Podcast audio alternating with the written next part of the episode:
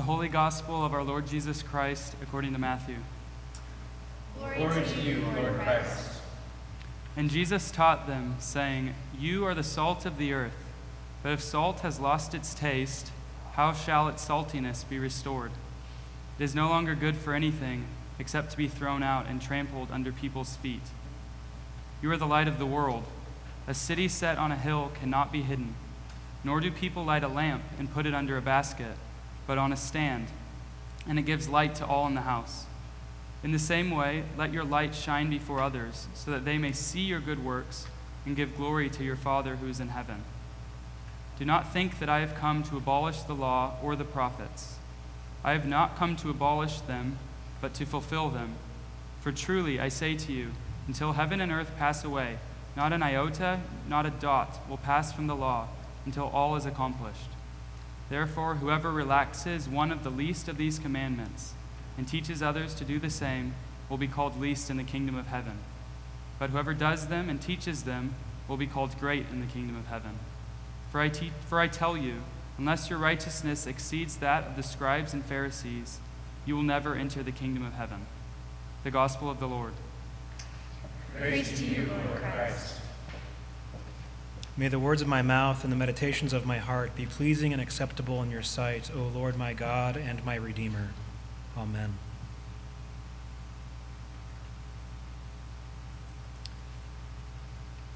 In HBO's hit show The Sopranos, Tony Soprano is a mob boss who's been having panic attacks.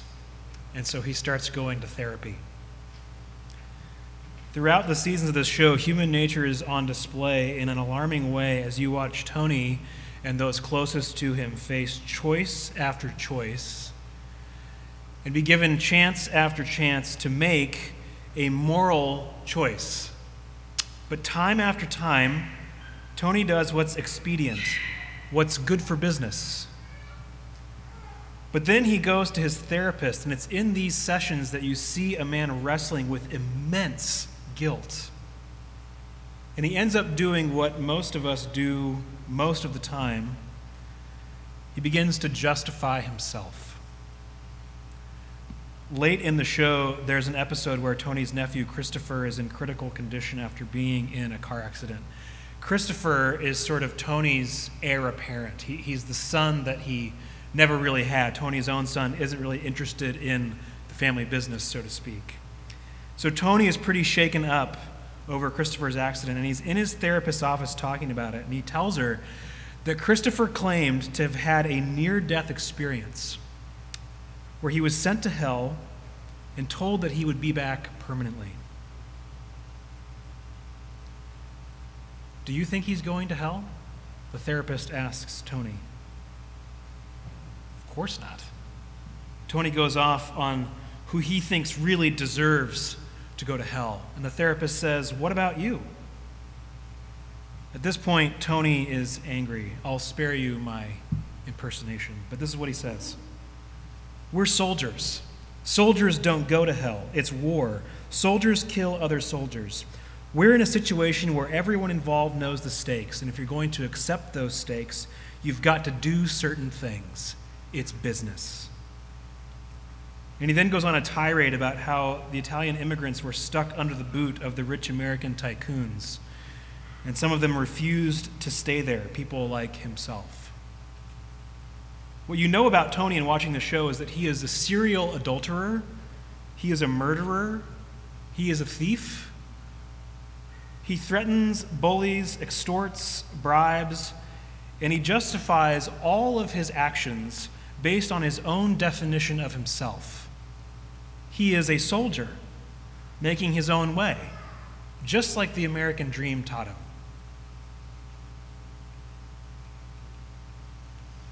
The bad news is that we all do this. Our entire life projects, in, in some sense, can, can be reduced down to this attempt to give ourselves definition so that we can give ourselves justification. If we can control the parameters of what we are and who we are, then we can justify what we do. We may be workaholics, but we tell ourselves we're just providing for our family. We may be mired in greed, but we've long ago been convinced that our money is ours and we have no responsibility toward others. In The Sopranos, Tony's wife, Carmela, also reveals something to us about ourselves. ourselves. This woman has been wronged often and repeatedly by her husband, Tony, but she doesn't leave. But she doesn't stay simply because of fear. She stays mostly because she likes her standard of living. At one point, she and Tony are arguing about something, and she invokes Roman Catholic tradition, and Tony shouts back, You're only religious when it suits you. Bring this up simply to point out that we all do these things. We all try to define ourselves and to use everything within our grasp, including religion, to justify ourselves rather than be justified by God. And we're all inconsistent, even in the laws that we create. The Christian story, of course, cuts right across this tendency. It tells us that our attempt at self definition is the very heart of why we remain unjustified. That in attempting to name ourselves, we have set ourselves up as God, asking Him to go away quietly, please. We can handle this on our own. And what has resulted? A world torn apart by racism, greed, and violence but if we draw the parameters just so, we can convince ourselves that for us here in Portland, this has nothing really to do with us. We can point the finger at the evil people over there or over there, but not in here, right? Except that, as Alexander Solzhenitsyn famously wrote, if only it were all so simple. If only there were evil people somewhere insidiously committing evil deeds, and it were necessary only to separate them from the rest of us and destroy them. But the line dividing good and evil cuts through the heart of every human being. You see, in the temple of self, all sacrifices are to be made in our honor, made to salve our own conscience, to bring glory and fulfillment to our own fragile egos, regardless of the cost. This is the way the world works. And in the midst of this world comes a poor, homeless rabbi living out his days in obscurity under the occupation of the Roman Empire, the greatest world power ever known. And he is declaring an alternate kingdom, the kingdom of God, a completely different way of being human in the world. And Matthew, who wrote our gospel text this evening, has been at work convincing us that this lowly traveling man is actually God incarnate. So it will not do to take some of his words seriously but not others, because in St. Matthew's tale of Jesus, it runs from the end to the beginning. This is the person who rose from the dead. When he talks, we listen. What we heard him say last week was that it's the ones that we would not expect that are actually blessed, that actually have God's favor, who inherit God's kingdom. It's not the powerful and the rich and the suave, it's the poor, the meek, and the outcast who rise up in a power not their own and not for their own empowerment, but to help others in need, only to find themselves being persecuted for their efforts.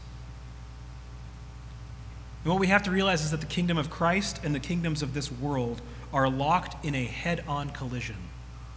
There is no avoiding it. And what Jesus tells his followers in this Sermon on the Mount can basically be summed up into two things be what you are, and know your telos. Know where you're going. And this is really the main theological tension of the entire New Testament that Christianity is both ontological it's about our being, it's about faith, and it's teleological. It's about duty, it's about a goal, it's about where we're going. It's both passive and active, it's about receiving and doing, it's about faith and works, being and acting. And this is how Jesus defines his followers. He has just said, Blessed are you, follower of mine, when people revile you and persecute you and say all manner of evil against you on account of me. And then he says this You are the salt of the earth, you are the light of the world. And before we go any further, notice again the base of grace.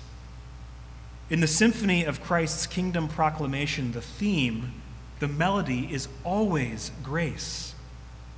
Always. What he tells us is, I make you what you are because I love you, not because of what you've done, simply because I love you. Notice it's not a command to be salt, it's a statement of fact. If you're a follower of Christ, you are salt. You're not commanded to be a light, you are the light. Just like the first four Beatitudes we looked at last week, this has to do with who you are and how you act only secondarily. Because it is God who comes first to you and remakes you into these things, makes you a follower, makes you salt and light. But even as Jesus is telling his followers what they are, he is also telling them what their purpose is, their telos, their goal. He's telling them about essential being and ultimate purpose. We'll take each of these metaphors, salt and light, one at a time as we try to understand what Jesus is telling us. You are the salt of the earth, he says. Salt is a necessity. As one Roman emperor said, mankind can live without gold, but not without salt. The history of salt is a history of conquest and wealth, quite literally. This is how empires are born and made, is through the salt trade. Salt is such a necessity of everyday life, and it was especially so before the days of refrigeration. Salt is a seasoning, of course, it makes food taste better. It's also a preservative. It keeps meat and other things from decaying, and it's also a means of purification. Salt was used in the sacrifices of the Old Testament. Today we use saline pools, same idea. It cleanses things. But interestingly, salt can also kill. In ancient times, armies would salt the fields of their enemies to kill off the crops, cutting off their food supply. To salt the earth in this sense is to lay it waste.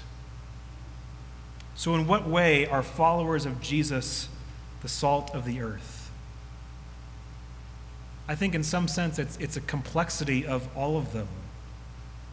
As the locus point of God's activity in the world, and as the dwelling place of his spirit and his kingdom, the followers of Jesus flavor the earth. They make the world more appealing through the seasoning of their spirit filled lives. But more than that, followers of Jesus are in their being and in their telos, their purpose, agents that stop decay. The greed, violence, and selfishness of the world are all symptoms and causes of decay in every sense. In our greed, we have depleted natural resources, polluted farmland, and water tables. In our selfish ambition and violence, we have laid waste to entire cities and civilizations, and the presence of followers of Jesus on the earth is such that it should at least slow the death and decay that the world has been mired in. That is in this sense that salt acts as a killer as well. If the fruit of this type of world is greed and murder and death, then the armies of Jesus go about salting the fields of the world, killing off their so called fruit. Peter Leithart put it this way We might naively hope that the world would welcome salt of the earth types who are committed to reconciliation, faithfulness, truth telling, love, and piety. But some worlds are built on vengeance, lust, and hatred. Some churches are energized by hostility toward other churches. Some religions turn piety into an honor competition. Such religions and worlds naturally see serious Christians as a threat to their way of life because Christians are a threat to their way of life. Where mutual hatred determines the structure of social life, lovers are dangerous. Anyone who reaches across the barricades to bless an enemy is tampering with the way the world is and ought to be. In a world such as ours, where virtually every sexual desire demands respect, disciples who urge the lustful to pluck out their lecherous eyes aren't just prudes, but dangerous prudes. In a world of lies, truth tellers must be silenced. It's no accident that Jesus calls his disciples salt of the earth just after telling them that they should expect to be persecuted. Notice that in each of these ways of being salt is to be of a different order. Salt as a seasoning doesn't work if it becomes exactly like the thing it's supposed to be seasoning. If the salt on your potato chip just becomes more potato chip, it's going to taste worse, right? If salt became just like the meat it is seeking to preserve from decay, it would be worthless. And all of it would be subject to decay and death, which is to say, followers of Jesus must be different.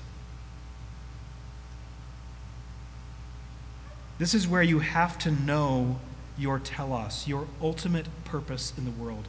Because if you fail to keep becoming that which you are in Christ, Jesus tells us you were as worthless as salt that has lost its saltiness, never able to be made salty again.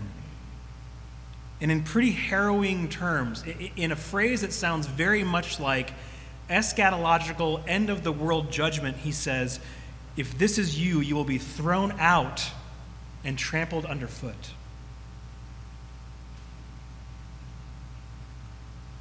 Salt, even as a flavor, is biting and sharp. Helmut Thielicke, who's a German theologian, put it this way To look at some Christians, one would think that their ambition is to be the honeypot of the world. They sweeten and sugar the bitterness of life with an all too easy conception of a loving God. But Jesus, of course, did not say, You are the honey of the world. He said, You are the salt of the earth. Salt bites and the unadulterated message of the judgment and grace of God has always been a biting thing. Grace stings like medicine because it tells us that we are not making it on our own. That's what it means to be salt of the earth. As the ministry of Jesus shows, the love and mercy of God are for all people. It does not matter what you have done or who you have been. His love and mercy and grace are for you. Christ takes murderers, people who persecuted his own church, and turns them into apostles and bishops in the church. His grace and mercy are for all people, and the only ones who don't get it are the ones who think they don't need it. And so it is not the job of the church to lull people to sleep. The job of the church is to say in love, as St. Tikhon did Above you is the sword of truth.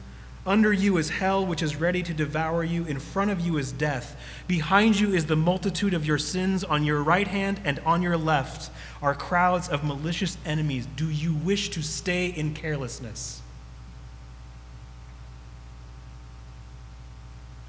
To be salt is to wake up the taste buds of the world around us, to start to taste the true beauty of God's mercy and grace and love.